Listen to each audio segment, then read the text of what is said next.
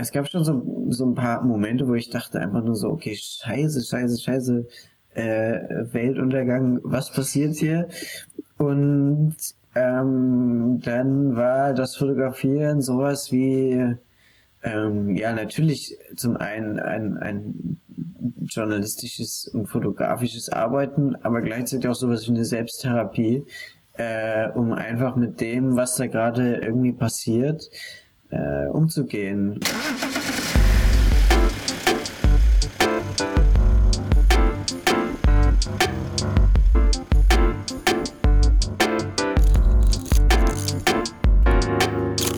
Der Fotobusverein wird gefördert von Nikon. Wir danken Schuhe für die Unterstützung unserer Podcast-Produktion. Um up-to-date zu bleiben oder uns Fragen zu stellen, folge uns auf Instagram. Um diese Folge optimal genießen zu können, lehne dich zurück und schau dir vielleicht vorab schon mal ein paar Bilder unseres nächsten Interviewgastes an. Viel Spaß!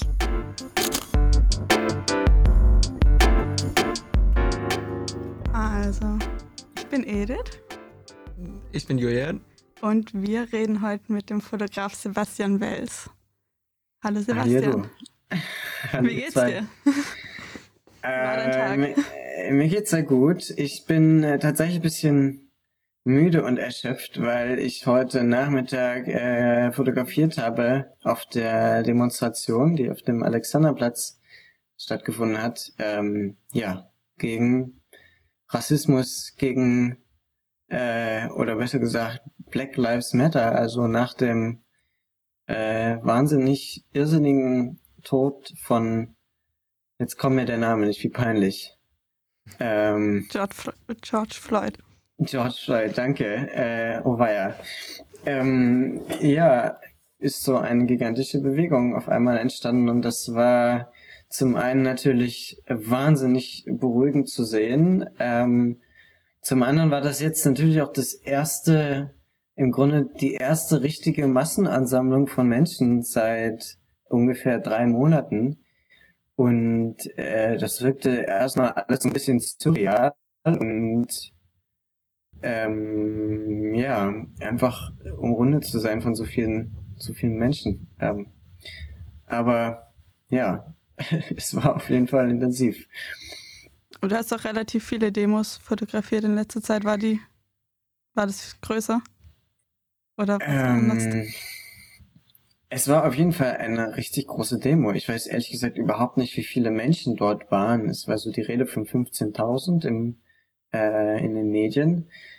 Äh, gefühlt hätten es aber auch irgendwie 30.000 sein können. Also es waren einfach wahnsinnig viele Menschen. Der Alexanderplatz war komplett voll, aber nicht nur der, sondern auch alle umliegenden Straßen. Ähm, es waren einfach unfassbar viele Menschen da. Und äh, ja, das war auf jeden Fall beeindruckend zu sehen. Ähm, ja. Okay, bevor wir jetzt schon so tief einsteigen, würde ich dich einmal vorstellen. Ähm, die Zuschauer können Zuhörer, wir sind ja äh, per Ton, die Zuhörer können gerne auf deine Webseite gehen und das mal angucken, denke ich mal. sebastianwels.de, richtig? Ja. Ja. Okay, genau. Du wird ähm, gerade neu gemacht, aber okay. Äh, können trotzdem drauf können. also, du bist Sebastian Wels, geboren 1996 in Königs Wusterhausen. Ja. Ähm, das ist in der Nähe von Berlin. Das ist so ganz im Südosten sozusagen, ja. Endstation äh, der S. Ich weiß es gar nicht, aber auf jeden Fall Südosten von Berlin, gerade so Brandenburg. Genau. Du hast deine ersten fotografischen äh, Bilder mit Wetteraufnahmen gemacht, das, die du dokumentiert hast. Woher weißt hast, du das? ich weiß es tatsächlich nicht, ich habe es irgendwo gelesen, gelesen ja? oder im äh, irgendeinem Interview. Okay. Ja. Ähm, mit 15 hast du angefangen, äh, Sport zu fotografieren für lokale Medien.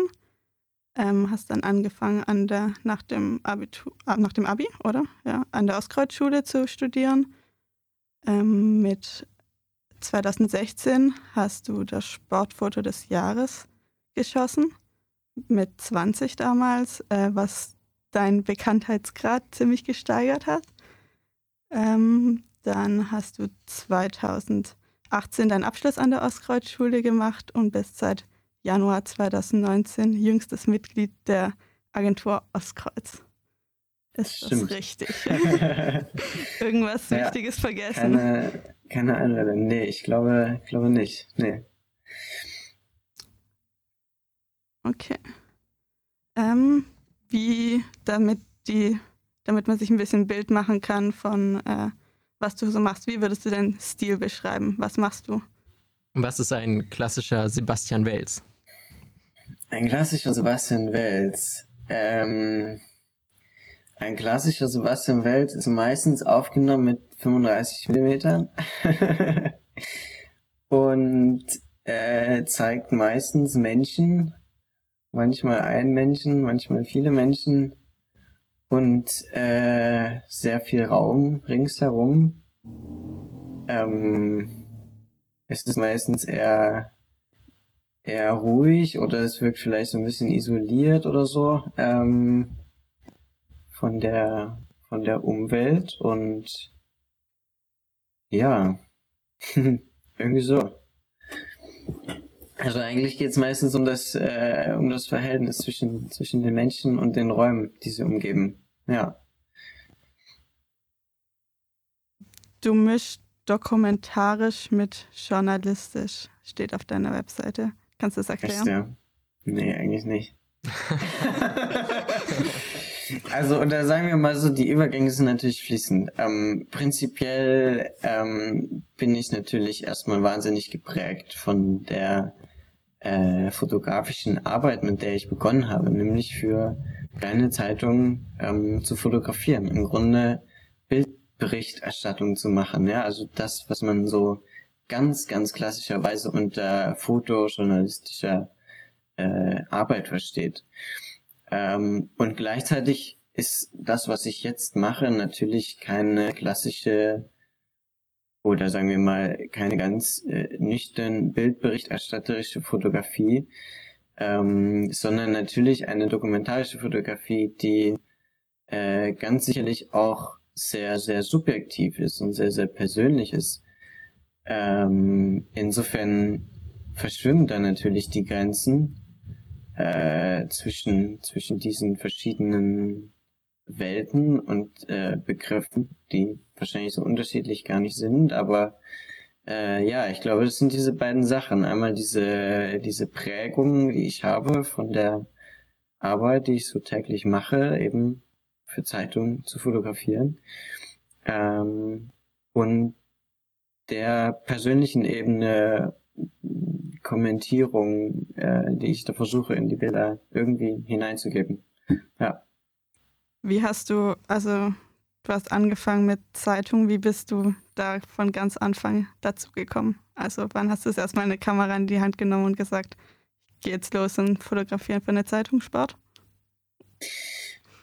Ähm, die Zeitung war eigentlich gar nicht so am, am Anfang dieser äh, Entwicklungskette am Anfang war eigentlich eher äh, meine eigene sportlerische Tätigkeit. Ich bin gelaufen ähm, und war im Leichtathletikverein und habe das sehr, sehr intensiv gemacht zeitweise und irgendwann ebenso mit 14, 15 ging das dann nicht mehr. Ich war sehr viel verletzt und das hat irgendwie alles nicht mehr so richtig Sinn gemacht.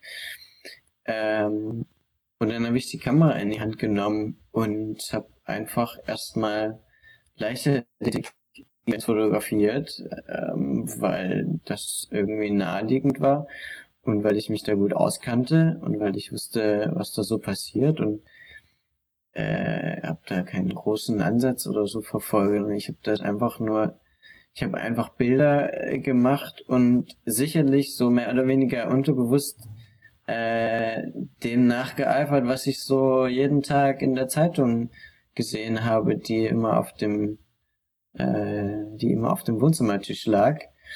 Ähm, und ja, habe diesen Sportfotografen äh, mehr oder weniger nachgeeifert und weil so wenig Leichtathletik-Events in meiner Nähe waren, bin ich öfter zum Fußballplatz gegangen.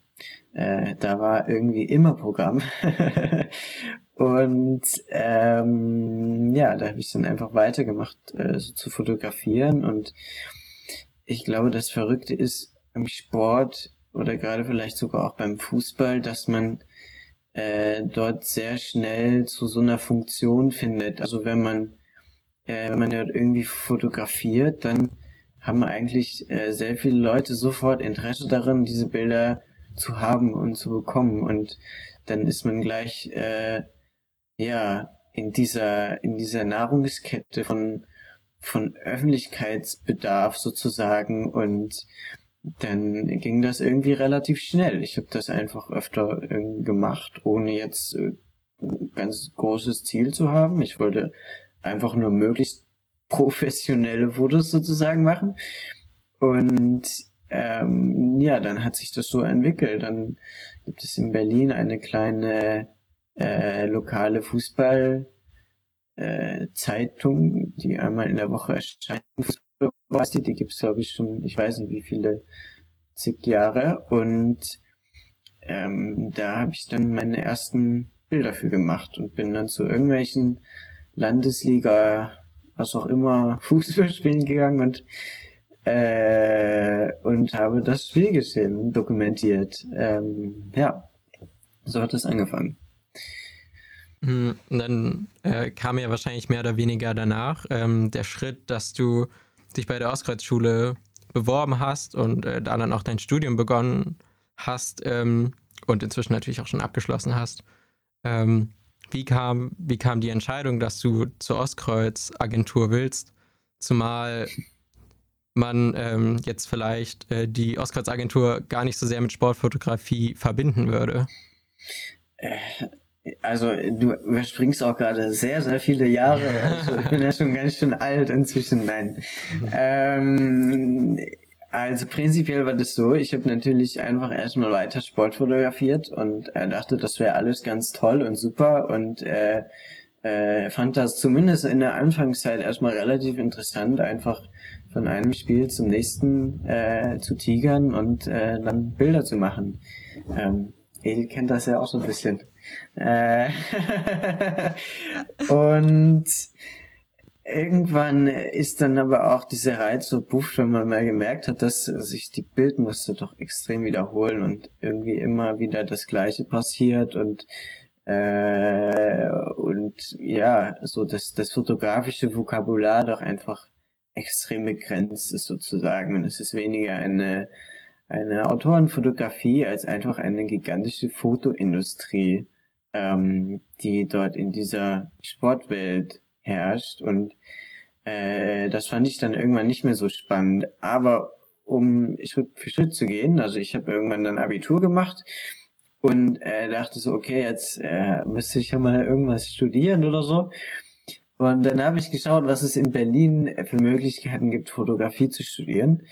Und so viele gibt es dann nämlich nicht. Äh, und dann bin ich auf die Ostkreuzschule gestoßen, ohne wirklich genau zu wissen, was es damit auf sich hat und äh, was mich dort eigentlich erwarten würde. Hat mich dort beworben, wurde äh, tatsächlich auch genommen.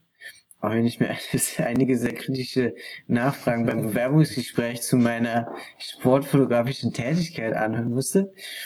Äh, aber ja, ein Glück bin ich dann äh, dort gelandet habe da, glaube ich, eine ganze Menge gelernt ähm, und vor allen Dingen mich auch dann, ja, doch auch wegbewegt einmal von dieser Sportfotografie und äh, ja, dann habe ich dort studiert und dann war das Studium irgendwann fertig und dann war das jetzt nicht unbedingt das Ziel, äh, zur Agentur Ostkreuz zu gehen, sondern ich wurde irgendwann von äh, der großen Eminenz Ute Maler gefragt, äh, ob ich mir das denn nicht vorstellen könnte.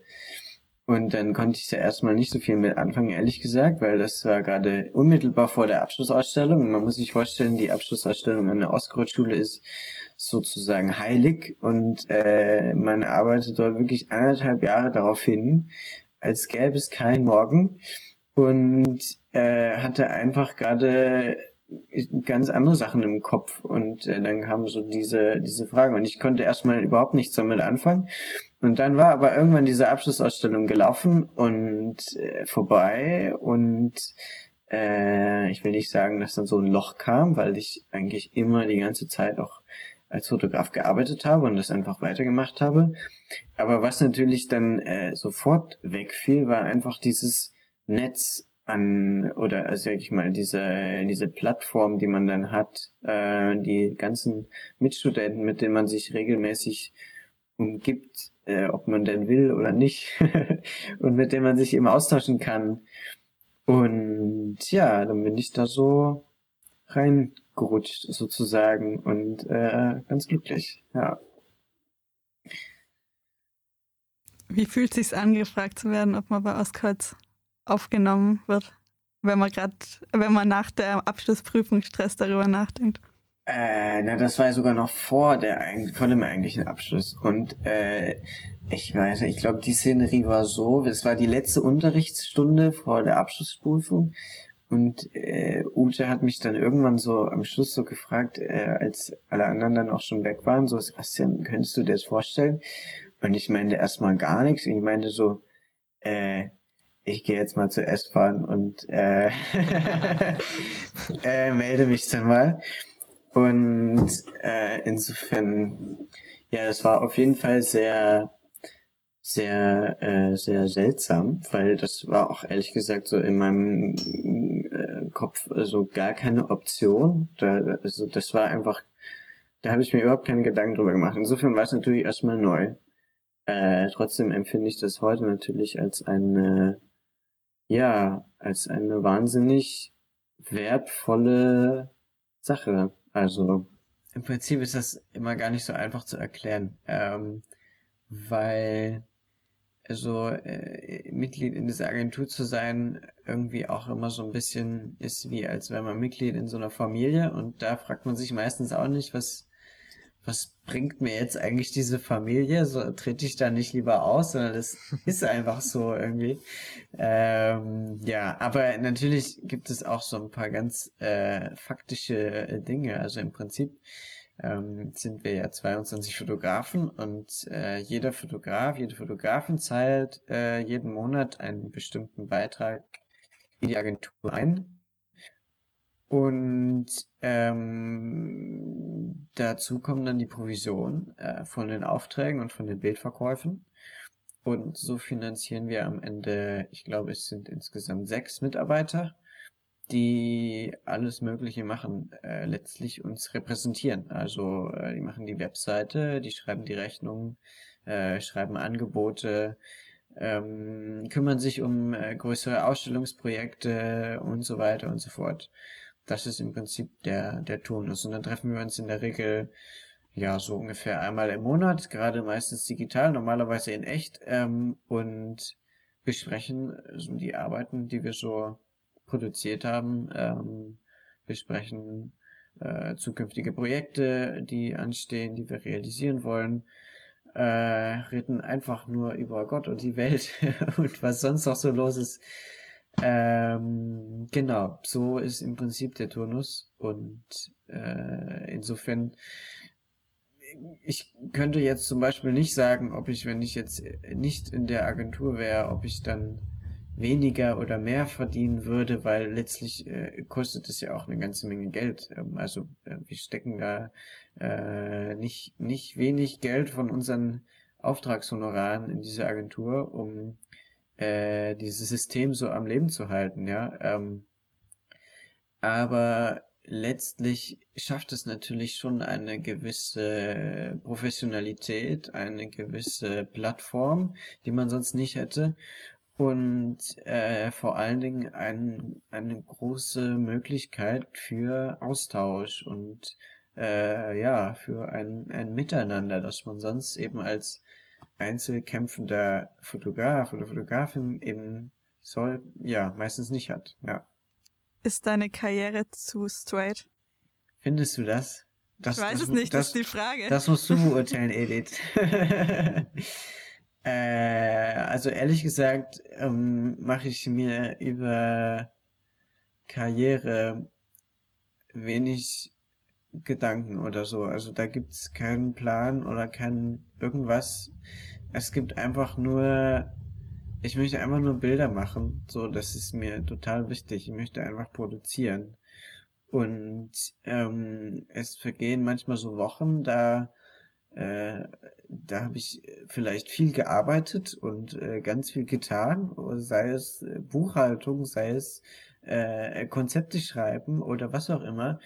Und ich habe aber kein einziges Bild gemacht und dann fühle ich mich meistens so, als hätte ich einfach gar nichts gemacht in dieser Woche. Und äh, ich glaube, für mich ist es einfach total wichtig, dass ich produziere, dass ich Bilder mache. Und auf diese Art und Weise merke, äh, dass ich äh, so auf dieser Welt bin und irgendeine Art von Funktion habe. Das ist mir total wichtig. Ähm, in welchen Rahmen das passiert oder in inwieweit man das denn Karriere nennt oder nicht, das ist mir eigentlich beinahe egal. Ähm, ich muss natürlich gucken, dass ich genug Geld verdiene, um so über die Runden zu kommen. Glücklicherweise klappt das seit äh, seit seit immer, äh, warum auch immer. Aber insofern, ja, alles andere ist jetzt nicht so, folgt jetzt keinem bestimmten Karriereziel oder so, sondern einfach eher dem, dem fotografischen Selbstzweck, wenn man so will. Ja. Ja, voll schön. Also ist, glaube ich, auch sehr gut, wenn man das so von sich sagen kann, irgendwie. Ähm, jetzt bist du aber ja nicht nur Agenturfotograf, sondern du bist ja gleichzeitig, ähm, du bist ja auch noch Fotograf in Berlin, so dass vielleicht kannst du ein bisschen von dem Dasein als Fotograf in Berlin erzählen, weil ich schätze, in der Hauptstadt bist du ja quasi nur ein Fotograf unter vielen und musst dich daher vielleicht auch einfach ein Stück weit irgendwie beweisen oder vielleicht auch mal die Ellbogen ausfahren. Äh, und du bist zugleich ein äh, ja verhältnismäßig junger Fotograf, so zumindest für das Fotobusiness. Ähm, und wie, wie sind da so deine Erfahrungen? Also hast du manchmal so ein bisschen Probleme von den vermeintlich erfahreneren FotografInnen dann noch ernst genommen zu werden? Oder wissen die alle Bescheid, ah, das ist Sebastian Welz, okay. Ich mach mal den Schritt beiseite, ich mach dir jetzt Platz, damit du die guten Fotos machen kannst und ich gehe zwei Schritte weiter. Ist ja, ist ja eine sehr vielschichtige Frage. Ich sag mal so, im Prinzip ähm, habe ich eigentlich fast alle meine fotografischen Aufträge in Berlin. Insofern, ich reise zwar sehr, sehr viel ähm, für, für meine Projekte, aber ähm, im Grunde bin ich bisher zumindest immer äh, finanziell abhängig davon gewesen, dass am Ende ich wieder in Berlin bin und äh, dort für in der Regel Stammkunden, für die ich schon ja, jahrelang fotografiere, äh, Bilder mache. Also wie zum Beispiel die Berliner Zeitungen oder die Taz, die jetzt auch gerade für mich sehr wichtig sind, weil natürlich so gut wie alle anderen Aufträge in der Corona-Zeit weggefallen sind. Aber ähm, die Zeitungen gibt's halt weiter und die brauchen noch weiter Bilder und für die habe ich immer weiter fotografieren können. Und äh, genau, das ist das eine. Das andere, das mit dem Ellbogen ausfahren, ja, nee, eigentlich, ehrlich gesagt, gibt's das äh, nicht mehr wirklich. Das gab's äh, auf jeden Fall in dieser in dieser Sportfotografenwelt, mit der ich eigentlich äh, nur noch sehr sehr sporadisch zu tun habe. Ähm, ich glaube, das erste Fußball-Bundesligaspiel, das habe ich fotografiert, da war ich 16, da hat mich ein anderer Fotograf mitgenommen, für den ich ab und zu so kleine Jobs gemacht habe, nämlich Fußballspiele fotografieren für 25 Euro. Und äh, der hat mich dann ins Stadion mitgenommen, äh, mit der Dauerakkreditierung eines anderen Kollegen. Und äh, ja, da war ich gerade Also nicht 16. legal. Also, äh, also nicht legal, ja. nee, ich glaube, ich war 15, genau, und ich sollte sagen, ich wäre 16. das war ein Riesenskandal. Die Kollegen haben sich total äh, darüber aufgeregt. Ähm, bis heute gibt es gerade in dieser Sportfotografie-Welt, und das äh, dramatisiert sich gerade enorm durch, äh, durch Corona und äh, diverse Regelungen, die in diesem Zusammenhang äh, getroffen werden. Ähm, äh, es geht halt, äh, diese Diskussion, die dort immer so ein bisschen, naja, vielleicht auch manchmal etwas scheinheilig geführt wird, ist die, dass äh, die nicht hauptberuflichen Kollegen doch bitteschön äh, nicht Zugang haben sollten zum Stadion. Und in dieser autorenfotografischen Welt, wo ich mich jetzt äh, zum Glück eher bewege, geht es eigentlich weniger darum, ob man jetzt wirklich hauptberuflich ist oder nicht. Im Grunde ist es wirklich egal, sondern es geht halt wirklich darum, äh, ja, macht man Bilder sozusagen, ähm, oder besser gesagt, ähm, es geht nicht darum, ob man Bilder machen darf, sondern es geht darum, ob man Bilder machen kann. So und äh, das ist eigentlich sehr schön und ich erlebe eigentlich, natürlich gibt es überall sehr, sehr viel Neid und gerade auch so bei größeren Wettbewerben wie WordPress und Co. sieht man das immer wieder. Aber eigentlich erlebe ich auch gerade so in diesem autorenfotografischen Bereich eine sehr, sehr große Gemeinschaftlichkeit und ein, ein gutes Miteinander und äh, da spielt es eigentlich überhaupt keine Rolle. Ähm, da muss man jetzt eigentlich nicht seine Ellenbogen ausfahren, man muss einfach nur gute Bilder machen. Ja. Und im Gegensatz dazu, glaubst du, du bist manchmal zu viel in der Fotografenbubble, wenn du nur mit Fotografen zu tun hast? Oder wie kommt man da raus? Was ist denn für dich die Fotografenbubble? Naja, dass man, also ich habe oft das Gefühl, ich rede fast nur, bis auf vielleicht meine Familie, ein paar Freunde von früher mit Fotografen und Leute, die damit zu tun haben. Und ist ja doch eine, sagen wir mal, spitz, also repräsentiert nicht die Gesamtbevölkerung. Auf keinen Fall. Und äh, du musst äh, ja, ja. gerade im Fotojournalismus relativ breites Bild doch wahrscheinlich haben auf die Welt. Ich weiß ehrlich gesagt gar nicht, ob das so sein muss. Also ich meine, es ist natürlich klar, dass es keine objektive Fotografie gibt. Ja, es gibt nicht diese Wahrheit im Bild und wahrscheinlich noch im Bild viel weniger als in einem in einem Text, den man auch sehr sehr faktisch womöglich schreiben kann. Ähm, und wenn man sich aber dessen bewusst ist, dann kann man damit, glaube ich, auch umgehen. Was es, glaube ich, wirklich gibt, ist eine Ehrlichkeit irgendwie. Also man, man kann natürlich nie behaupten, mein Bild ist irgendwie so wahr und es zeigt die Welt genauso, wie es ist, aber ich kann die Welt so zeigen, wie ich sie wahrnehme. Und äh, was die Bubble angeht, mh, hm, das ist natürlich eine sehr vielschichtige Geschichte. Also ähm, ich würde sagen, jede Berufsgruppe, jede äh, Interessengruppe, jede politische ähm, Identität oder so ist in ihrer eigenen Bubble gefangen. Das geht, glaube ich, gar nicht anders.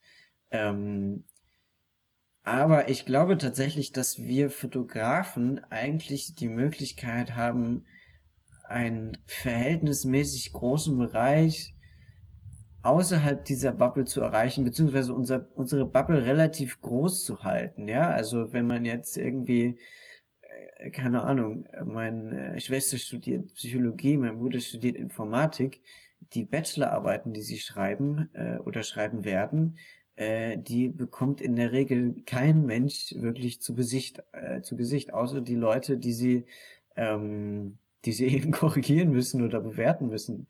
Aber ansonsten landen die meistens in irgendeinem Archiv und werden einmal äh, schön gebunden und das war's dann.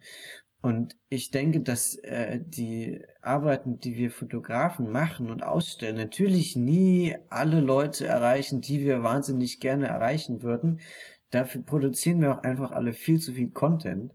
Ähm, aber ich denke schon, dass, äh, dass Fotografie auch ein relativ äh, niedrigschwelliges Medium ist oder zumindest sein kann und dass man damit auch sehr viele Leute erreichen kann, gerade wenn man es so in einen Kontext stellt, ja, und ähm, das kann ein, ein Ausstellungshaus sein, das kann natürlich auch einfach ein journalistisches Medium sein äh, und so weiter und so fort. Aber ich denke, dass diese Bubblen auf jeden Fall immer existieren und unumgänglich sind, aber man muss sich dessen bewusst sein. Und ich glaube, ähm, nur weil man womöglich in so einer Fotografenbubble steckt, sollte man ähm, nicht aufhören, dann einfach zu fotografieren, weil womöglich äh, außerhalb der Mitstudenten sich niemand für die Bilder irgendwie interessiert. Im Gegenteil, ich glaube, dass jeder Beitrag zum Diskurs und wenn er nur in einer kleinen Gruppe stattfindet, total wichtig ist. Und insofern ähm, glaube ich, ist es einfach ja wieder total wichtig zu produzieren und sich über das, was man gemacht hat, zu unterhalten. Und dann ähm, gibt es eben manchmal die Möglichkeit, dass man eine große Plattform hat. Manchmal hat man ein Thema, das interessiert wahnsinnig viele Leute und äh, manchmal hat man ein absolutes Nischenthema, das aber trotzdem total wichtig sein kann. Ich glaube, an dieser ja, Aufmerksamkeitsspanne ähm, darf man ja so eine fotografische Legitimität eigentlich nicht messen.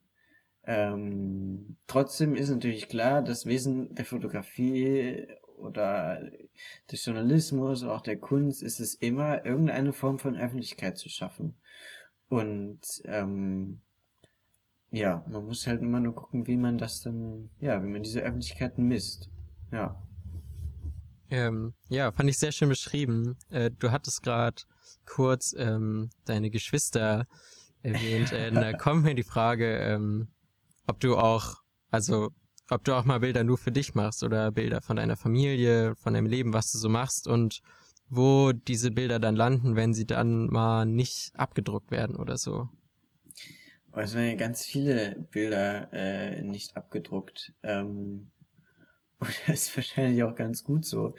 Und ich, ehrlich gesagt, ist für mich auch dieses Abdrucken der Bilder dann gar nicht so unbedingt relevant. Also wenn ich ähm, keine Ahnung, an irgendeinem Weihnachtsfest oder so ein schönes Bild gemacht habe von meiner Familie, dann äh, macht mich das erstmal wahnsinnig glücklich. So, egal ob, äh, ob mir das jetzt irgendwie eine Veröffentlichung, Veröffentlichung bringt oder, oder eben nicht, ist mir eigentlich fast egal. Äh, aber das Foto existiert erstmal und in der Regel wird es dann irgendwann wichtig, ja, und man schaut sich dann in vielen Jahren nochmal so ein Fotoalbum an oder so und äh, äh, freut sich dann darüber, dass man so einen kleinen Moment festgehalten hat, dass man irgendwie so ein Stückchen äh, Zeitgeschichte dokumentiert hat, die dann halt irgendwann erst Geschichte wird, aber dann eben umso, ja, umso interessanter ist und umso wertvoller ist, ähm, wenn man einfach nur sieht, wie es damals ausgesehen hat oder so, ja. Und äh, ja, insofern, ich äh, fotografiere eigentlich alles mögliche. Ich habe im Grunde bei jedem noch so kleinen Spaziergang eine Kamera dabei. In der Regel mache ich kein Foto, aber äh, ich fühle mich trotzdem komisch, wenn ich sie nicht dabei habe. Das ist so wie ohne Schlüssel aus dem Haus gehen oder so. Und ähm, ja, insofern entstehen total viele Bilder, äh, die die niemand sieht und die auch nicht unbedingt immer gesehen werden müssen, weil sie jetzt auch nicht so gut sind. Aber ja, Hauptsache, sie entstehen. Wenn du sagst, du nimmst deine Kamera immer mit, ähm, hast, hast du Angst, Bilder zu sehen, die du nicht machen kannst? Oder ja. siehst du manchmal Bilder, die du nicht machen kannst? Äh, ja, auf jeden Fall. Äh, und ich meine, sobald man sie dann verpasst, also ich habe eigentlich, eigentlich ist dieses Gefühl des Verpassens ein sehr großer Motor für mich. Also ich denke immer, ich sehe da irgendwas, äh, bin oft beeinflusst von, von, von Medien, die so auf mich einprasseln, egal zu welchem Thema. Und ich denke, boah, irgendwo irgendwo passiert gerade was, das beschäftigt mich und das muss ich jetzt irgendwie festhalten. So, wenn ich es dann nicht festhalte, aus welchem Grund auch immer, ist der Schmerz eigentlich nicht sonderlich groß, aber die Freude ist natürlich schon da, wenn man dann irgendwie so ein, ein Bild gemacht hat, weil man hat eben irgendetwas erlebt, ja, und man hat sich mit diesem Erlebten auseinandergesetzt, indem man einfach ein Foto gemacht hat. Und das Interessante daran ist, finde ich, dass man so seine eigene Perspektive im Nachhinein nochmal äh, so protokolliert, ja, und sich dann selbst hinterfragen kann. Also Fotografie ist für mich etwas wahnsinnig Intuitives. Ähm, ich, äh, ich schreibe auch manchmal ein Konzept, aber ich halte mich eigentlich nie daran und äh, und fotografiere dann einfach ähm, wenn ich erstmal die Kamera in der Hand habe und Ähm, schalte auch manchmal einfach meinen Kopf aus und folge einfach nur meinem Gefühl. Und umso besser ist es dann aber, wenn von dieser Intuition, sich eben in irgendeiner bestimmten Umwelt zu bewegen, am Ende Bilder existieren, weil man dann, ja, wie so kleine Selbstporträts gemacht hat und sich danach nochmal hinterfragen kann, was man da eigentlich gemacht hat, was man gesehen hat, äh, warum man das, was man gesehen hat, oder warum man eigentlich überhaupt etwas, etwas Bestimmtes sieht oder sich auf etwas fokussiert und so weiter und so fort. Ja. Ähm, wir haben ähm, äh, in der Sendung immer wieder äh, wiederkehrend die äh, Schnellfragerunde. Oha. Oha, ja, pass auf, die ist krass. Da musst du auch richtig schnell sein. Ja, Betonung okay. auf schnell. Okay, also. Sehr klar. schnell. Me meinst du, du kriegst es hin? Äh, wie, wie sollen denn die Antworten sein? So Ach so, äh, genau. Ähm, es sind ja, entweder nein. es sind entweder oder Fragen. Du hast okay. quasi immer zwei Optionen, zwischen denen du wählen kannst. Ja, let's go. Ich habe let's go? keine Wahl. Ja? Nee, nee, nee, hast du nicht. Ich leg mal los, okay. ja? Ähm, äh, Kaffee oder Tee? Tee. Äh, Brötchen oder Müsli? Müsli. Duschen oder Baden? Duschen. Neukölln oder Prenzlauer Berg? Neukölln. Kreisliga. Wobei ich in Prenzlauer Berg wohne oder nee, das ist der gleiche, aber trotzdem Neukölln. okay, einfach weil es, naja, ist ja die Schnellfragerunde. Äh, Kreisliga oder Weltmeisterschaft? Äh, egal. Äh, muss ich entweder oder? Dann, dann Kreisliga. Okay. Ähm, Fußball oder Leichtathletik? Leichtathletik.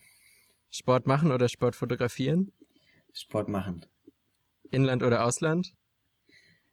Oh, aha. Ähm. Hm.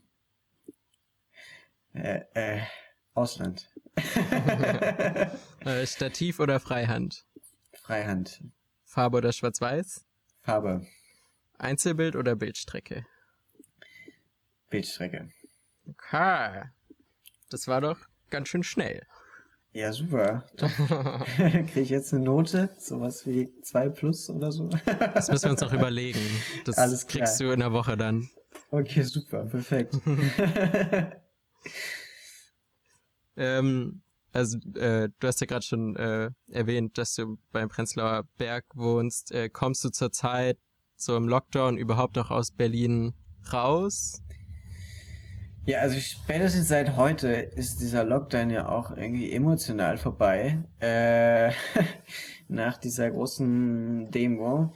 Ähm, aber ja, ich war in den letzten Wochen im Grunde seit Anfang März äh, nur in Berlin. Also das gab es schon lange nicht mehr. Ich war für ein paar Tage an der Ostsee, um dort eine Reportage zu machen, aber das ist ja auch eher so äh, so äh, in der Nachbarschaft Vorort von Berlin.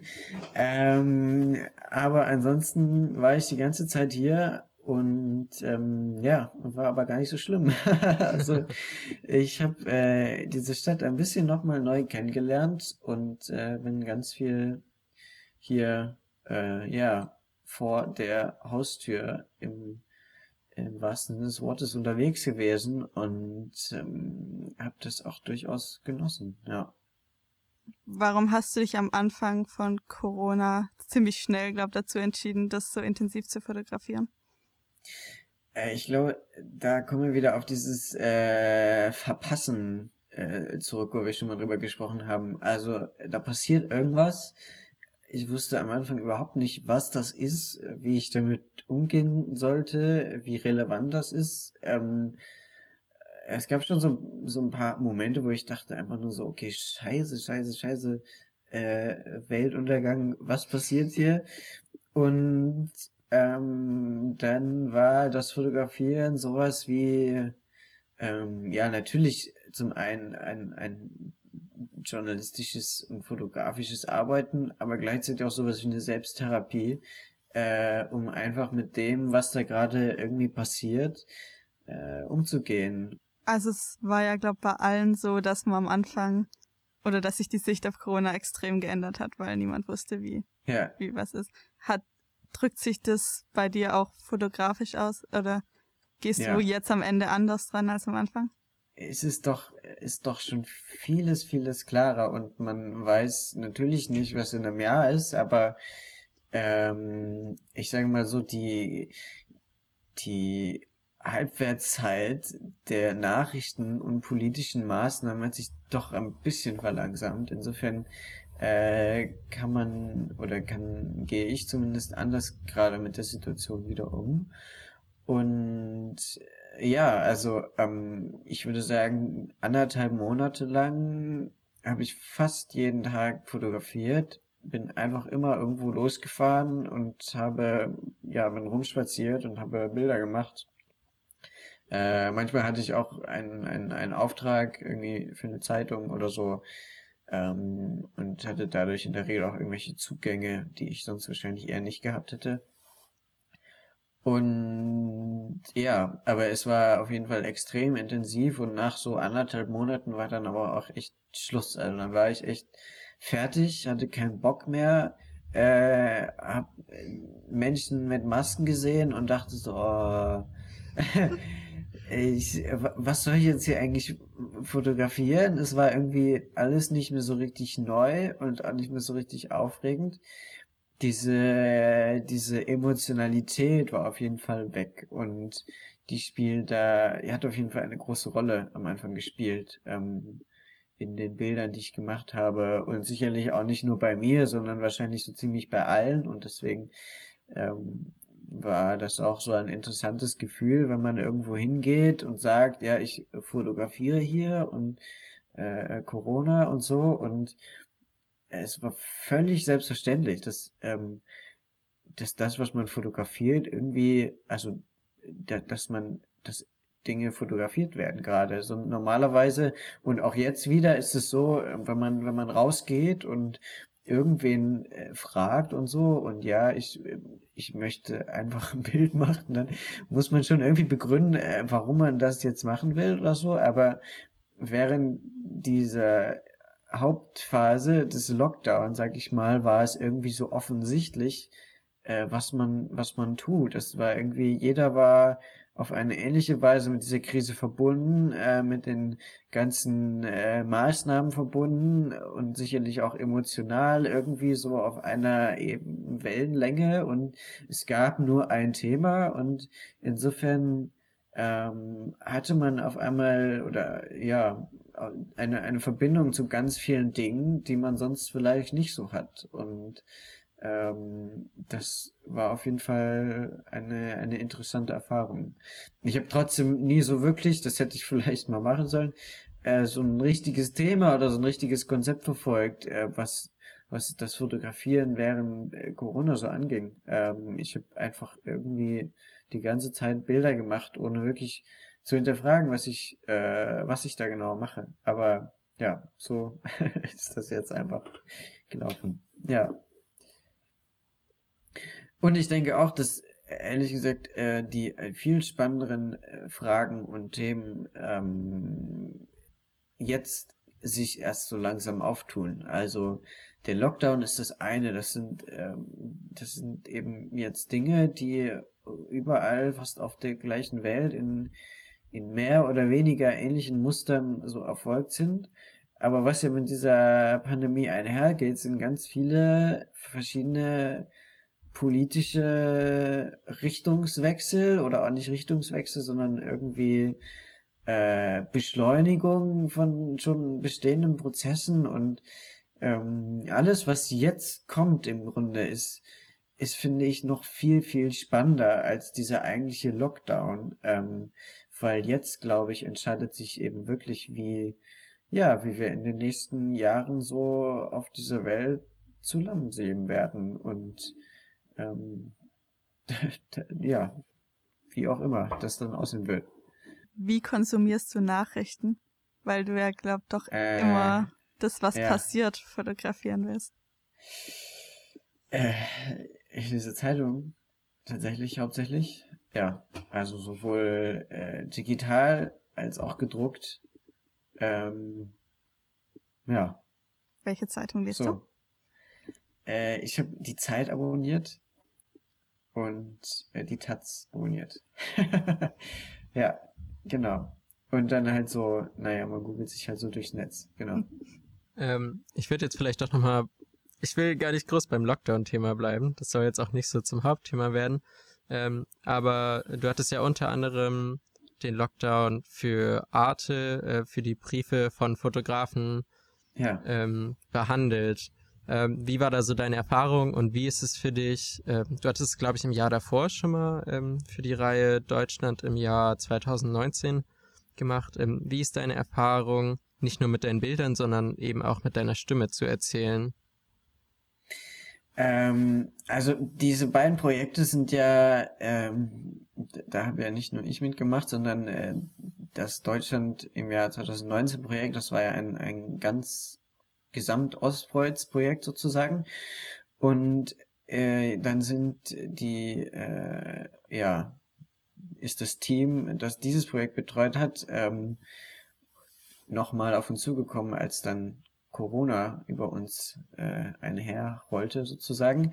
Und äh, ja, dann waren wir insgesamt fünf Fotografen von Ostkreuz und vier Fotografen aus Frankreich. Und äh, alle haben so aus ihrer persönlichen, subjektiven Sichtweise äh, ja Geschichten erzählt. Jede Woche eine. Wir hatten die Aufgabe, immer so ungefähr 20 Bilder abzuliefern und einen Text zu schreiben und einzusprechen, ungefähr 1000 Zeichen lang, also so eine Minute gesprochen ungefähr. Und das haben wir dann sieben Wochen lang gemacht, nämlich so lange wie in Frankreich äh, alles schottendicht war. und das war eine unfassbar dankbare Aufgabe tatsächlich, weil äh, wir zum einen jede Woche irgendwie so einen Auftrag hatten. Das ist ja schon mal super in so einer Zeit. Ähm, und zum anderen auch einfach im Grunde machen konnten, was wir wollten. Also am Anfang hatte ich tatsächlich auch ein bisschen Schiss, dass wir alle äh, immer irgendwie das, das Gleiche machen. Und äh, und dann haben wir uns auch innerhalb der, der Ostkreuz Fotografen und Fotografen ähm, abgesprochen, sozusagen, wer, wer macht was. Das haben wir dann aber ganz schnell gelassen, weil irgendwie jeder immer so sein Ding gemacht hat und das, äh, das hat sich dann auch eigentlich nie so richtig äh, überschnitten. Das hat ganz gut funktioniert, glaube ich. Und ähm, ja, so ist das irgendwie entstanden. Dann hast du was gefragt, ich glaube mit, mit Text. Wie ist das so, den Text einzu, äh, sprechen. Ähm, ist, glaube ich, ganz lustig. Am Anfang habe ich erst fotografiert und dachte so, okay, scheiße, jetzt muss ich irgendwie so einen Text dazu schreiben. Äh, mal gucken, was mir da so einfällt. Und am Ende war es aber eher so, ähm, dass ich erst den Text geschrieben habe und dann dachte, okay, scheiße, jetzt brauche ich noch Bilder dazu. Ähm, und ja, aber im Grunde hatte ich tatsächlich immer sehr viel Spaß an dieser Schnittstelle. Also sowohl ein, ein Text zu schreiben und dann eben äh, so vorzulesen und einzusprechen und Bilder dazu zu machen, weil ich glaube, dass man, wir haben auch gerade so über Fotografenbubble und so gesprochen, dass man äh, ja in dieser Schnittstelle halt wahnsinnig viel erzählt und ähm, oder erzählen kann und das ähm, ja die die Stimme oder den Text, den man dann aus aus der Ich-Perspektive schreibt, diese ähm, persönliche Ebene der Bilder vielleicht noch mal lesbarer macht oder deutlicher macht und ähm, vor allen Dingen fragt man sich ja dann auch immer selber, okay, was, was fotografiere ich da eigentlich, was, was äh, sehe ich eigentlich, was will ich eigentlich erzählen? Und ähm, ich habe das auf jeden Fall wahnsinnig genossen, ähm, Text und Bild zu schreiben. Und ich habe das tatsächlich auch schon vor Arte öfter mal gemacht. Also zum Beispiel bei Olympia habe ich immer für ähm, verschiedene Tageszeitungen so Fotokolumnen gemacht. Ich hatte jeden Tag ein, äh, ein Foto, ähm, was in der Regel mit dem Sportgeschehen äh, herzlich wenig zu tun hatte, und habe dazu einen kurzen Text geschrieben, ähm, und eben auch genau aus dieser persönlichen Perspektive geschildert, was ich da so sehe. Und ähm, das finde ich eigentlich immer ja, ein, ein, ein sehr, sehr interessantes Zusammenspiel. Bei Arte kommt dann natürlich dazu, man gibt die Bilder ab, ähm, dann sitzt in Frankreich ein Team um Paul Oisin, das ist der Regisseur, der dieses Projekt quasi leitet. Und die schneiden dann so die Bilder zusammen und äh, dann kommt manchmal sowas bei raus, was man wirklich im Leben nicht erwartet hätte. Äh, aber ehrlich gesagt finde ich das immer ganz interessant, wenn irgendjemand einfach wild mit meinen Bildern umgeht, weil ich dann einfach sehr gut verstehen kann, wie andere meine Bilder wahrnehmen und äh, was sie da drin sehen und was sie da drin lesen. Und insofern war das eigentlich ein, ein wirklich, zumindest aus meiner fotografischen Sicht, ein, äh, ein sehr, sehr angenehmes Projekt. Äh, ich frage mich natürlich, wo wir schon eingangs über die Bubble geredet haben, wer das überhaupt gesehen hat. Äh, gefühlt waren es hauptsächlich Fotografen. ähm, insofern, äh, ja, keine Ahnung, wie, wie das jetzt zu irgendeinem Diskurs beigetragen hat. Es hat auf jeden Fall Spaß gemacht. Ja. Ich fand's sehr spannend. Und ich weiß wieder, woher ich das mit dem Wetter weiß von Arte. Da hast du das auch Ah, ja, stimmt. Das war ja die letzte Folge. ja, genau. ja.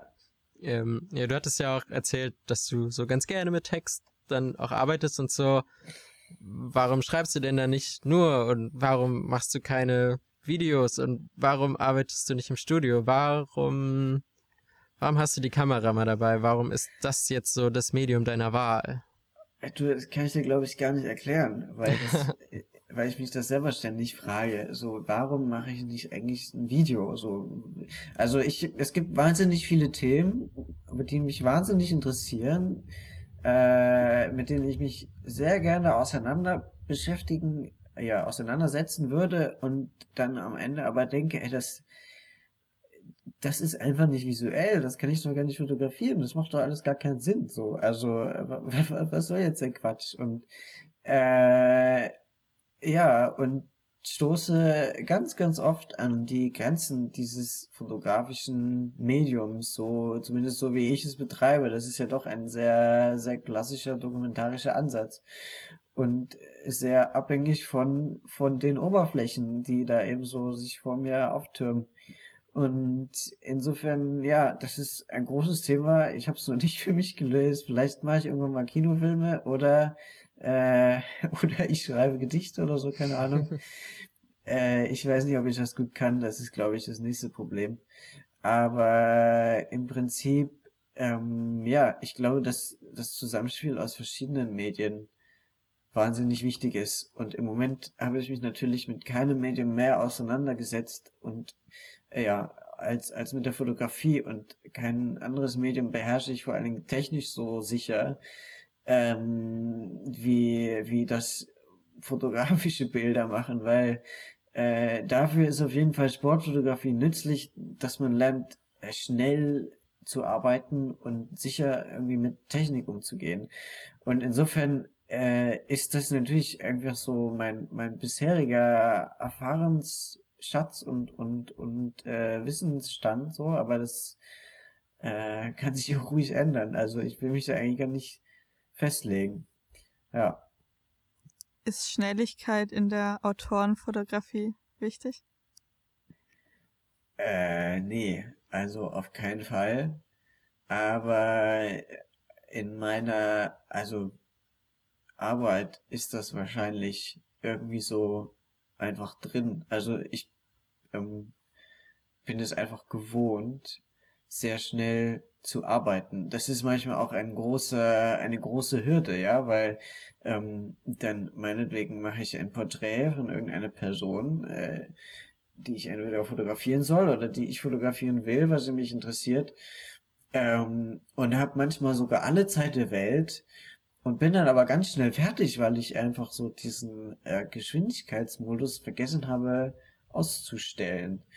Und insofern äh, Nee, ich glaube, Autorenfotografie kann auch sehr langsam sein. Und ich müsste sicherlich auch öfter mal wesentlich langsamer werden und wesentlich mehr Tempo rausnehmen. Ähm, aber schnell sein ist natürlich in manch anderer Situation auch nicht verkehrt. Ja. In welcher? Äh, also so fast alle. Äh, nee, nicht fast alle, aber ich meine, gerade wenn man sich in einem ja, Raum bewegt, auf dem man eben nicht viel Einfluss nehmen kann, wo einfach Dinge passieren, wo sich Menschen bewegen, äh, und man, man weiß nicht wie und wohin und was, was als nächstes passiert. Und ähm, gerade dann ist es natürlich gut, wenn man schnell auf irgendwelche Personen, Konstellationen, Konstellation oder Lichtsituationen äh, irgendwie reagieren kann. Und ähm, dann nicht lange darüber nachdenken muss, wie irgendwie ja etwas ähm, am besten ins Bild passt oder so, sondern einfach intuitiv sehr, sehr schnell handeln kann. Ja.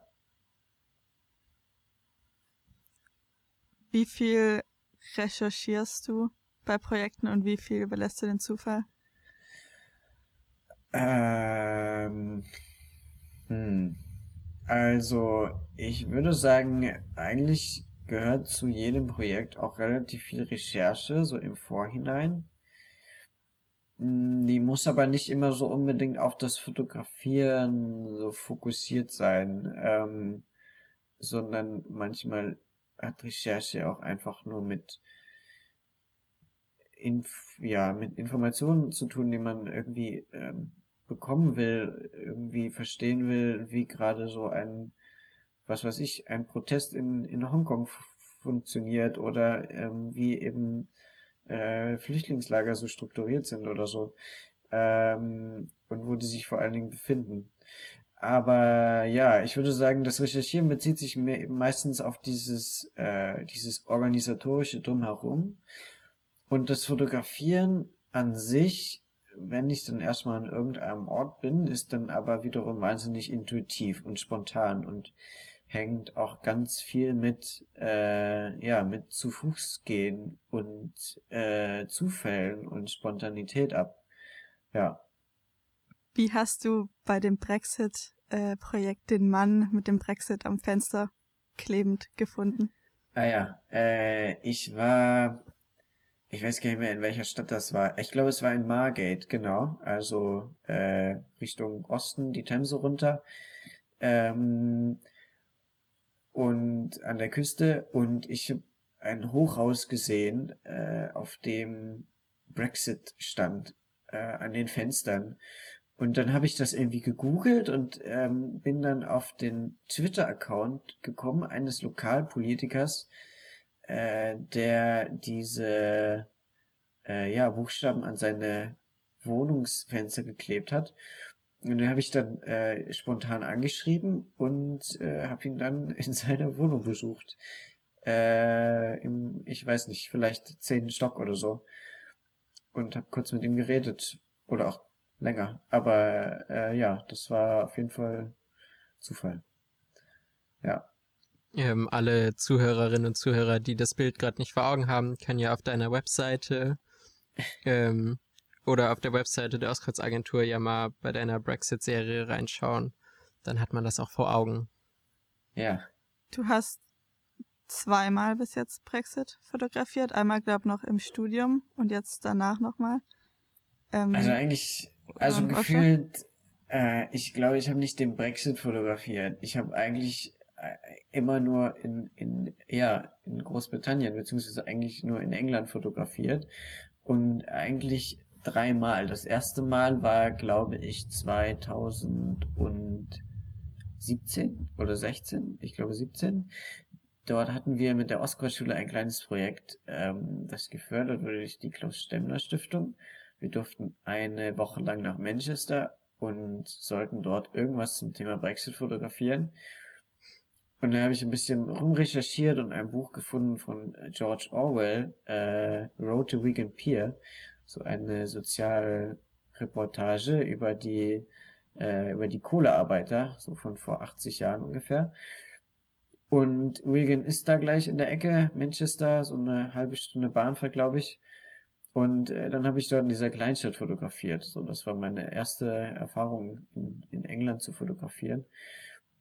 Und das war irgendwie ganz cool, weil die, äh, die Engländer auf jeden Fall ein, ein anderes Verhältnis haben zu Bildern und zur Öffentlichkeit und äh, und irgendwie ja äh, nicht so äh, ja etwas nicht so sehr verschlossen sind, wie ich das in Deutschland in der Regel gewohnt bin.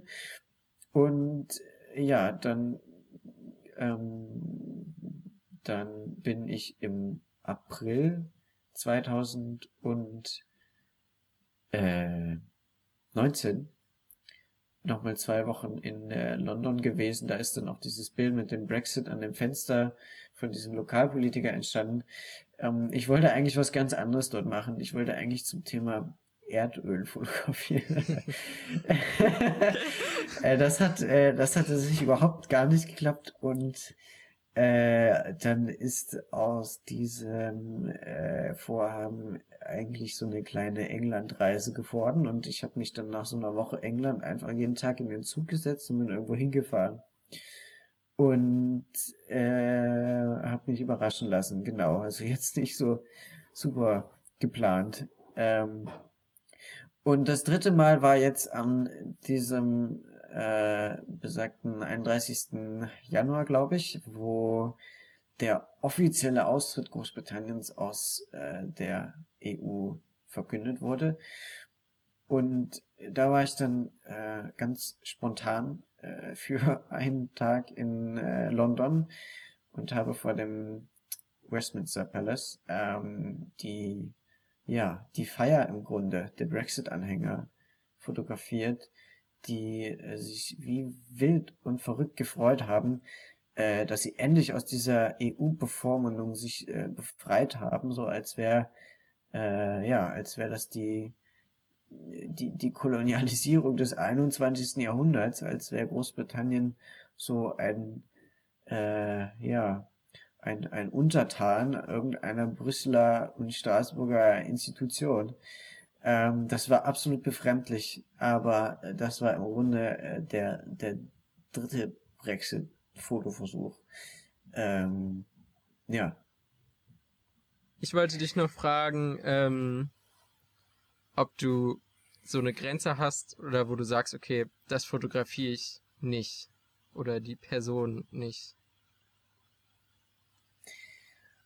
Boah, ähm, also auf jeden Fall gibt es so eine Grenze, ja, äh, ganz, ganz klar. Auch so bei so Sachen wie jetzt, wir haben ja gerade über den Brexit gesprochen. Es war für mich eigentlich wirklich eine fürchterliche Nacht dort in London äh, vor dem vor dem Parlament, weil ich so ganz vielen Leuten ähm, konfrontiert war, die scheinbar in einer völlig anderen Sphäre gelebt haben als ich und dieses Verhältnis von Europa, mit dem ich so aufgewachsen bin, einfach so ganz und gar nicht teilen. Und das war natürlich wahnsinnig frustrierend und äh, all diejenigen, die ich dort fotografiert habe, werden in der Regel nicht meine Freunde werden. ähm, und trotzdem glaube ich, dass die meisten Bilder, die dort entstanden sind, nicht einfach nur so böse Bilder sind, sondern ähm, oft äh, haben die Menschen mich auch gesehen und äh, dich dann sich dann so in Szene gesetzt und wollten sich eben auch genau so in Szene setzen und sehe das noch so unvorteilhaft aus oder so, ja. Also ja, ähm, klar, auf jeden Fall ist das aber trotzdem natürlich so eine seltsame Situation, wenn man, und das passiert mir eigentlich eher selten, äh, so Leuten konfrontiert ist, mit denen man einfach nichts oder ganz wenig teilt. Also ich kann mich erinnern, ich war mal äh, für elf Freunde bei einem Neonazi-Aufmarsch in Chemnitz ähm, und ich war tatsächlich völlig überfordert, Bilder zu machen, weil ich irgendwie Menschen fotografieren musste oder sollte, die, äh, die wirklich irgendwie in einer völlig anderen äh, Gedankenwelt leben, als, als ich das tue. Und wo es irgendwie einfach so gar keine äh, Verbindung gibt. Ich habe dann diese Situation natürlich funktioniert, ja, und mein, mein, mein Job gemacht,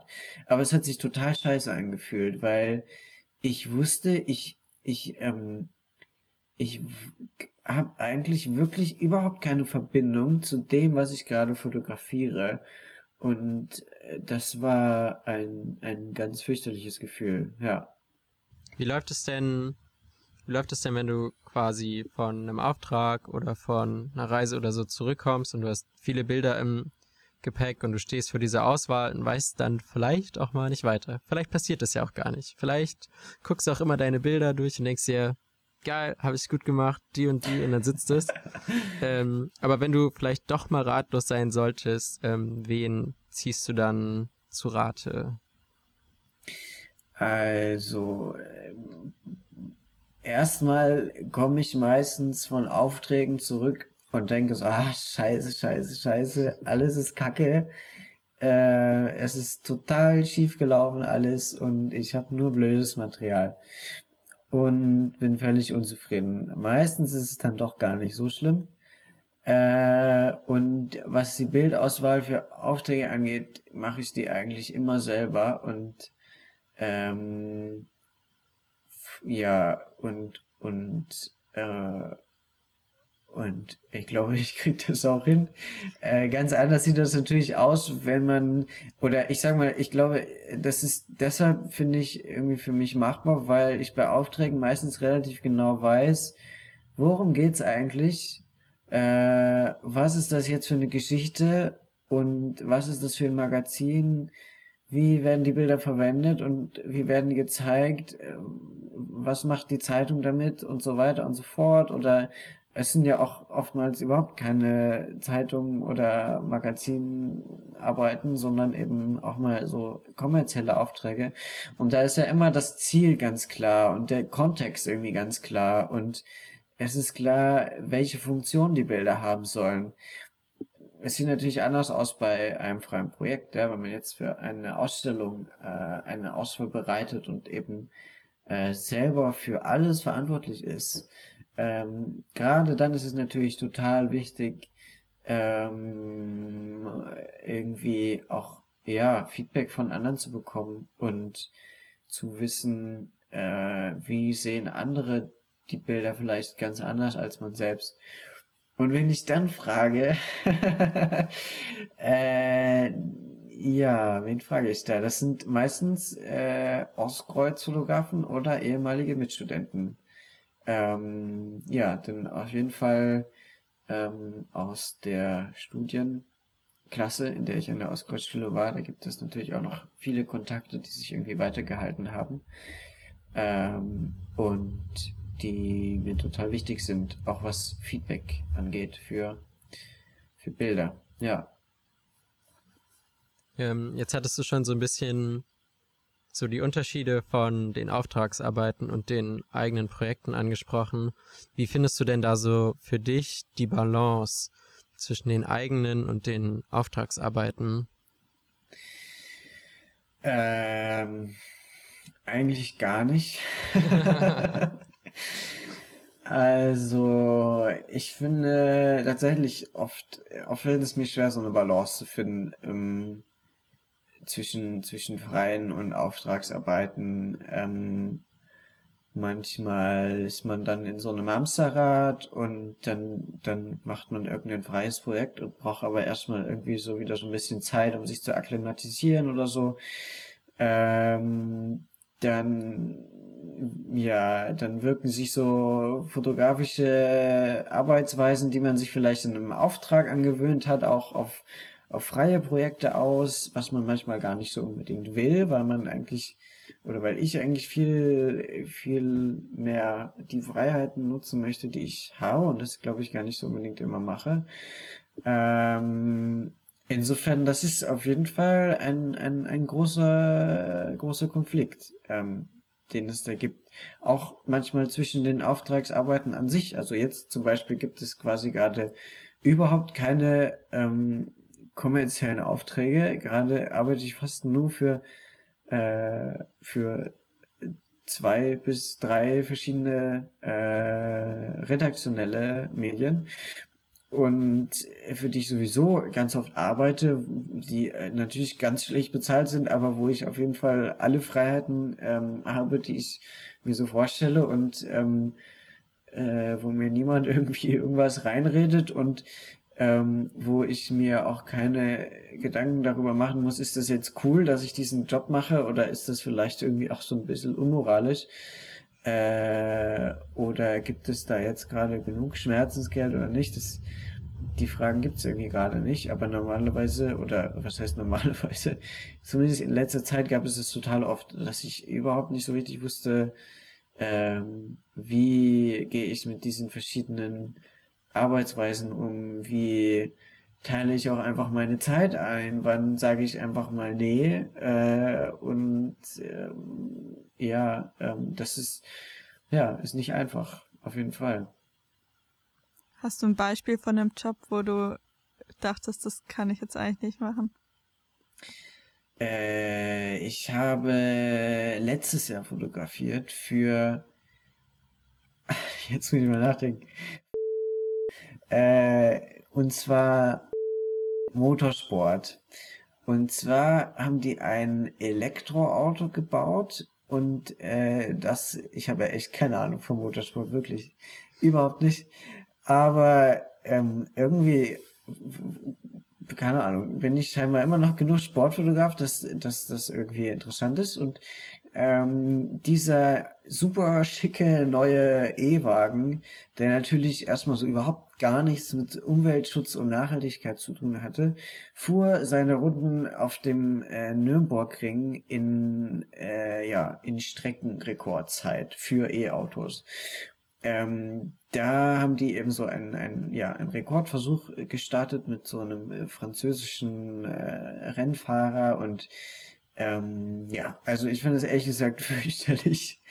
Äh, es war super bezahlt, deswegen habe ich das äh, gemacht. Ähm, aber ähm, es war auf jeden Fall ganz klar, okay, diese äh, Motorsportbranche, äh, E-Autos sind schön und gut, aber Motorsport hat auf keinen Fall irgendwas mit Nachhaltigkeit zu tun. Es ist äh, E-Autos sind vielleicht dann sinnvoller als, als Verbrennungsautos, wenn man sie eben ganz viel benutzt, so, also zum Beispiel Busse im öffentlichen Nahverkehr oder so. Aber ein E-Auto zu entwickeln, um einen Streckenrekord auf dem Nürburgring zu entwickeln, das hat äh, irgendwie, also, ja, das ist irgendwie, das fand ich auf jeden Fall sehr, sehr seltsam und, ähm, und ich habe dann meinen Kollegen äh, Maurice Weiß angerufen von Ostkreuz und meinte so, sag mal, Maurice, ich, ich finde es eigentlich total scheiße, ich will das gar nicht machen. Aber was soll ich denn machen? Und er meinte, du, ich schraube hier seit äh, seit Jahrzehnten an meinen Autos rum. Ich liebe Autos. Äh, ich würde diesen Job wahnsinnig gerne machen. und dann dachte ich, okay, ich mach's.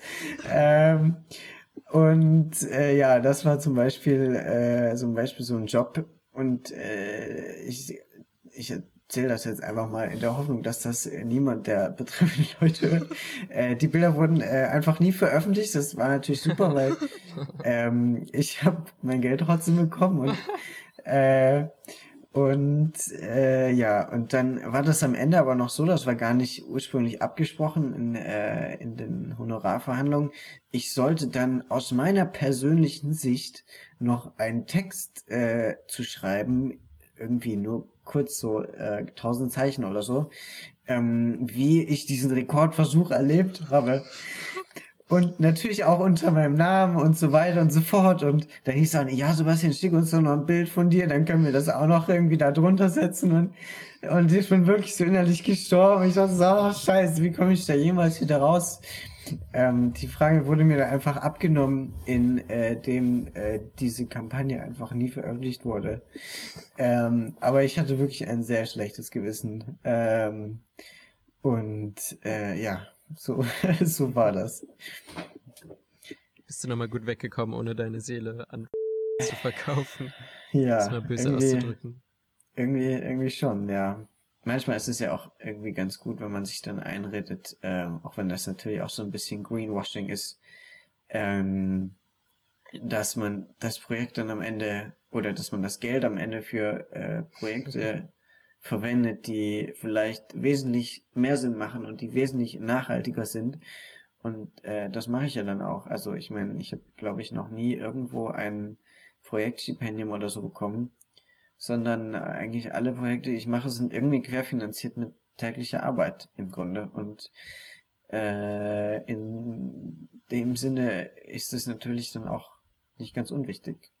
Vielleicht auch gar nicht so verkehrt, wenn es dann manchmal so einen Auftrag gibt, äh, der einem so ein bisschen, bisschen Luft verschafft. Ja. Würdest du noch Sport fotografieren, wenn du gar, also da keine Aufträge mehr hast? Also zum Beispiel Olympia oder Fußball-WM sind ja doch auch irgendwie Projekte geworden.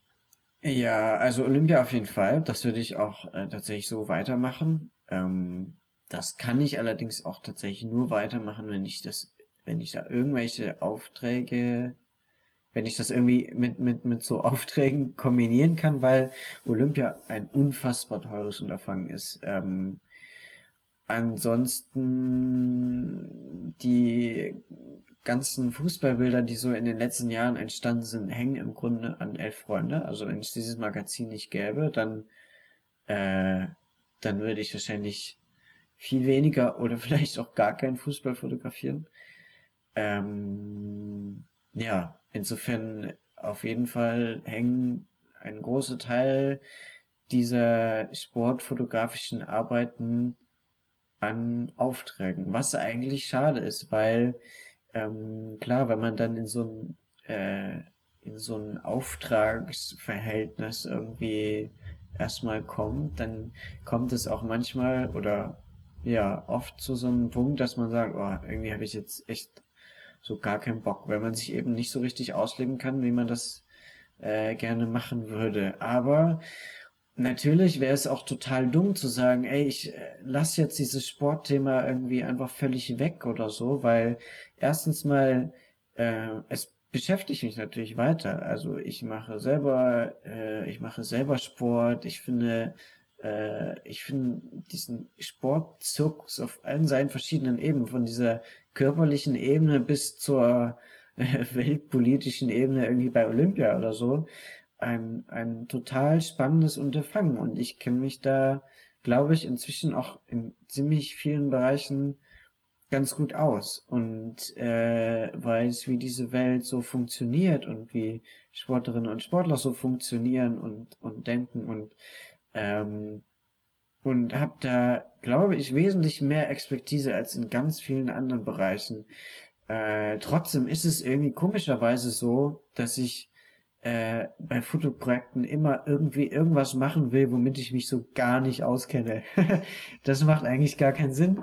Ich, äh, ich, ja, oder vielleicht macht es auch doch Sinn, weil man ja dann irgendwie doch wieder was, was Neues dazulernt. Aber ich glaube, es wäre auf jeden Fall total falsch zu sagen, ey, ich äh, will auf keinen Fall irgendwas mit Sport zu tun haben, weil ähm, ja, ich kenne mich da einfach aus und ähm, und äh, finde mich ja da auch durchaus wieder. Die Frage ist halt dann immer, wie wie frei und wie unabhängig kann man dann äh, in so einem Umfeld arbeiten, indem man sich eben schon äh, an das man schon so gewöhnt ist, ja und ähm, das ist nicht immer einfach, da so ein, so ein Ausgleich, so ein Spagat zu finden. Ja. Glaubst du, Tokio 2021 findet statt? Äh, ja, glaube ich, tatsächlich. Äh, aber ich habe keine Ahnung, ehrlich. Also, wenn nicht, dann halt nicht. ehrlich gesagt, davon hängt mein Leben nicht ab. Äh, und, äh, und das ist auch ganz gut so, ja.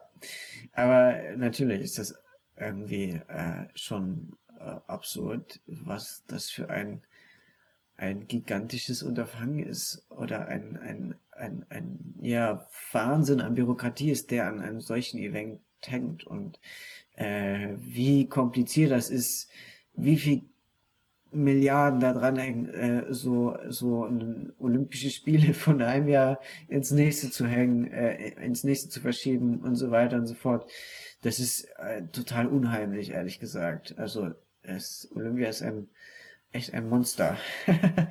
ja. Ähm, ich habe, glaube ich, noch so eine, hm, so eine Entweder-Oder-Frage. Nee, nee, es ist dieses Mal keine Entweder-Oder-Frage. Es ist so ein bisschen ähm, eine äh, junge Studierende fragen Leute, die im Business sind, Frage. Ähm, ja. Was würdest du deinem jüngeren Ich raten oder was würdest du so jungen Fotostudierenden wie uns, wie diese zwei Menschen, die hier gerade vor dem Mikrofon sitzen, ähm, was, was würdest du so empfehlen? Was sind deine Tipps? Äh, ich, ähm, was sind meine Tipps? Ich glaube einfach, äh, einfach machen. Also, keine Ahnung, ich bekomme ganz oft so Anfragen von, von äh, ehemaligen Mitstudenten und Freunden und dann heißt es so, Sebastian, hier, irgendein Theaterregisseur hat angerufen, er möchte, er möchte Bilder haben oder irgendeine eine Ausstellung, ähm, keine Ahnung, eine, eine Galerie oder so, möchte irgendwas ausstellen. Was soll ich machen? Wie soll ich damit umgehen? Und ich denke mir so, Alter, keine Ahnung, ich, ich kenne die auch nicht. Äh, ich habe sowas auch noch nie gemacht und äh, ich glaube, dann ist es einfach gut, so was auszuprobieren und im Zweifel vielleicht auf die Schnauze zu fallen. Und ähm, ja, also so habe ich das zumindest immer gemacht. Ich weiß nicht, ob das richtig ist. Keine Ahnung. Ähm, ich, äh, ja, ich würde auf jeden Fall nicht so wahnsinnig viel bereuen, wie das so bisher gelaufen ist. Ähm, ich bin total glücklich einfach äh, darüber, dass ich, äh, dass ich ja eine eine Kamera habe und und fotografieren kann und ähm, und irgendwie so ein, eine Möglichkeit habe, mich so mit dem, was da um mich herum passiert, irgendwie auseinanderzusetzen. Und ähm, ja, das glaube ich, muss man einfach radikal, radikal ausnutzen. Was macht Sebastian Wels, wenn er nicht fotografiert? Ha. Ähm, ich habe natürlich äh, ganz viele wunderbare Menschen in meinem Umfeld, äh, meine Familie, Freunde und so weiter und so fort. Ähm, Ansonsten spiele ich gerne Klavier. Äh, ich äh, gehe relativ häufig joggen. Ähm, ich, ja, aber ansonsten ist mein Leben auf jeden Fall sehr Fotografie dominiert. Also ich meine, äh, irgendwie, klar, wenn man so zu einer Ausstellungseröffnung geht oder so, oder sich, selbst wenn man sich einen, einen, einen Film im Kino anguckt oder ein Buch liest, irgendwie äh, strahlt das ja alles immer so ein bisschen ab und äh, auf, auf, auf so das, das, das fotografische Denken, Schaffen, Werkeln und so. Ähm, insofern, ja, es gibt auf jeden Fall ein einen sehr fließenden Übergang von, von Fotografieren und Bilder machen ähm, zu allen anderen, was man so macht.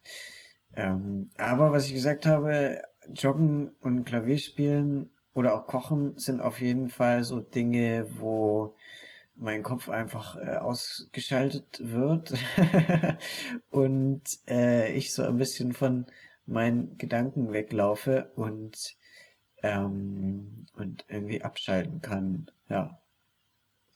Ähm, so, vielleicht so ein bisschen zum Abschluss. Ähm, was äh, jetzt nochmal die Möglichkeit, dass du deinen Werbeblock hier schalten kannst. Ähm, was was gibt's dieses Jahr noch von dir zu sehen? Ich habe gehört von so einer Ostkreuz-Ausstellung und irgendwie Sizilien ist mal gefallen. Was hast du da noch so im Gepäck?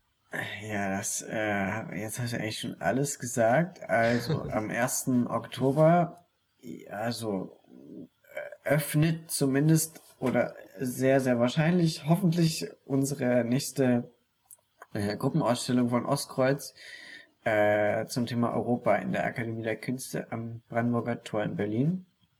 Ihr seid alle herzlich eingeladen. Fraglich ist natürlich, ob es eine große Vernissage-Party gibt, wie sich das eigentlich gehört, äh, das wissen wir alles noch nicht. Das steht in den Sternen. Ähm, zu hoffen bleibt es, die Ausstellung wird aber ziemlich wahrscheinlich auf jeden Fall irgendwie stattfinden. Äh, schaut sie sich um, schaut sie euch unbedingt an. Sie hängt äh, ja auch ein paar Wochen und so. Ähm, und ja, da wird eine Arbeit hängen, die in Sizilien entstanden ist. Ähm, ja, genau. Und natürlich noch 21 weitere wunderbare Arbeiten von ganz vielen tollen Ostkreuz-Menschen. ja. Ist die Sizilienarbeit fertig geworden oder hättest du da eigentlich noch weiter fotografiert? Ich hätte natürlich noch gerne weiter fotografiert. Ich bin äh, am 4. März, glaube ich, aus Sizilien das letzte Mal zurückgekommen. Und äh, dann kam, wie wir alle wissen, Corona. Mehr als hier zuvor. Und ähm, insofern äh, ja, ich hätte da auf jeden Fall gerne noch weiter arbeiten wollen. Nichtsdestotrotz ähm, kann ich das ja einfach machen. Also nicht für diese Ausstellung, aber trotzdem danach. Ähm, denn äh, ja, also das bleibt auf jeden Fall irgendwie spannend. Ich habe wahnsinnig viel gelernt. Ich habe auch irgendwie so ansatzweise eine Sprache gelernt so und ähm, ganz viele Dinge, die ich vorher noch so gar nicht auf dem Schirm hatte. Insofern äh, hat diese Arbeit auf jeden Fall viel mit mir gemacht und äh, irgendwie geht es garantiert weiter, wie auch immer, das weiß ich noch nicht. Ja.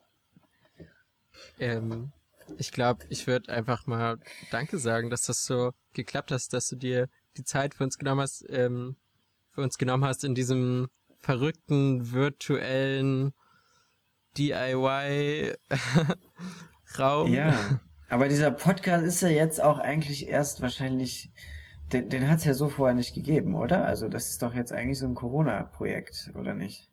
Von, ja. Vom Fotobus. Es war vor Corona schon geplant, aber wir haben ah. es. wurde so in die Corona-Zeit hineingeboren. Ja. ich verstehe, ich verstehe. Ja, aber es geht trotzdem. Das ist ja, ja ganz cool. Ja, es geht trotz, anscheinend trotzdem. Trotz aller Widrigkeiten. Genau. genau. Cool, super. Oh Mann.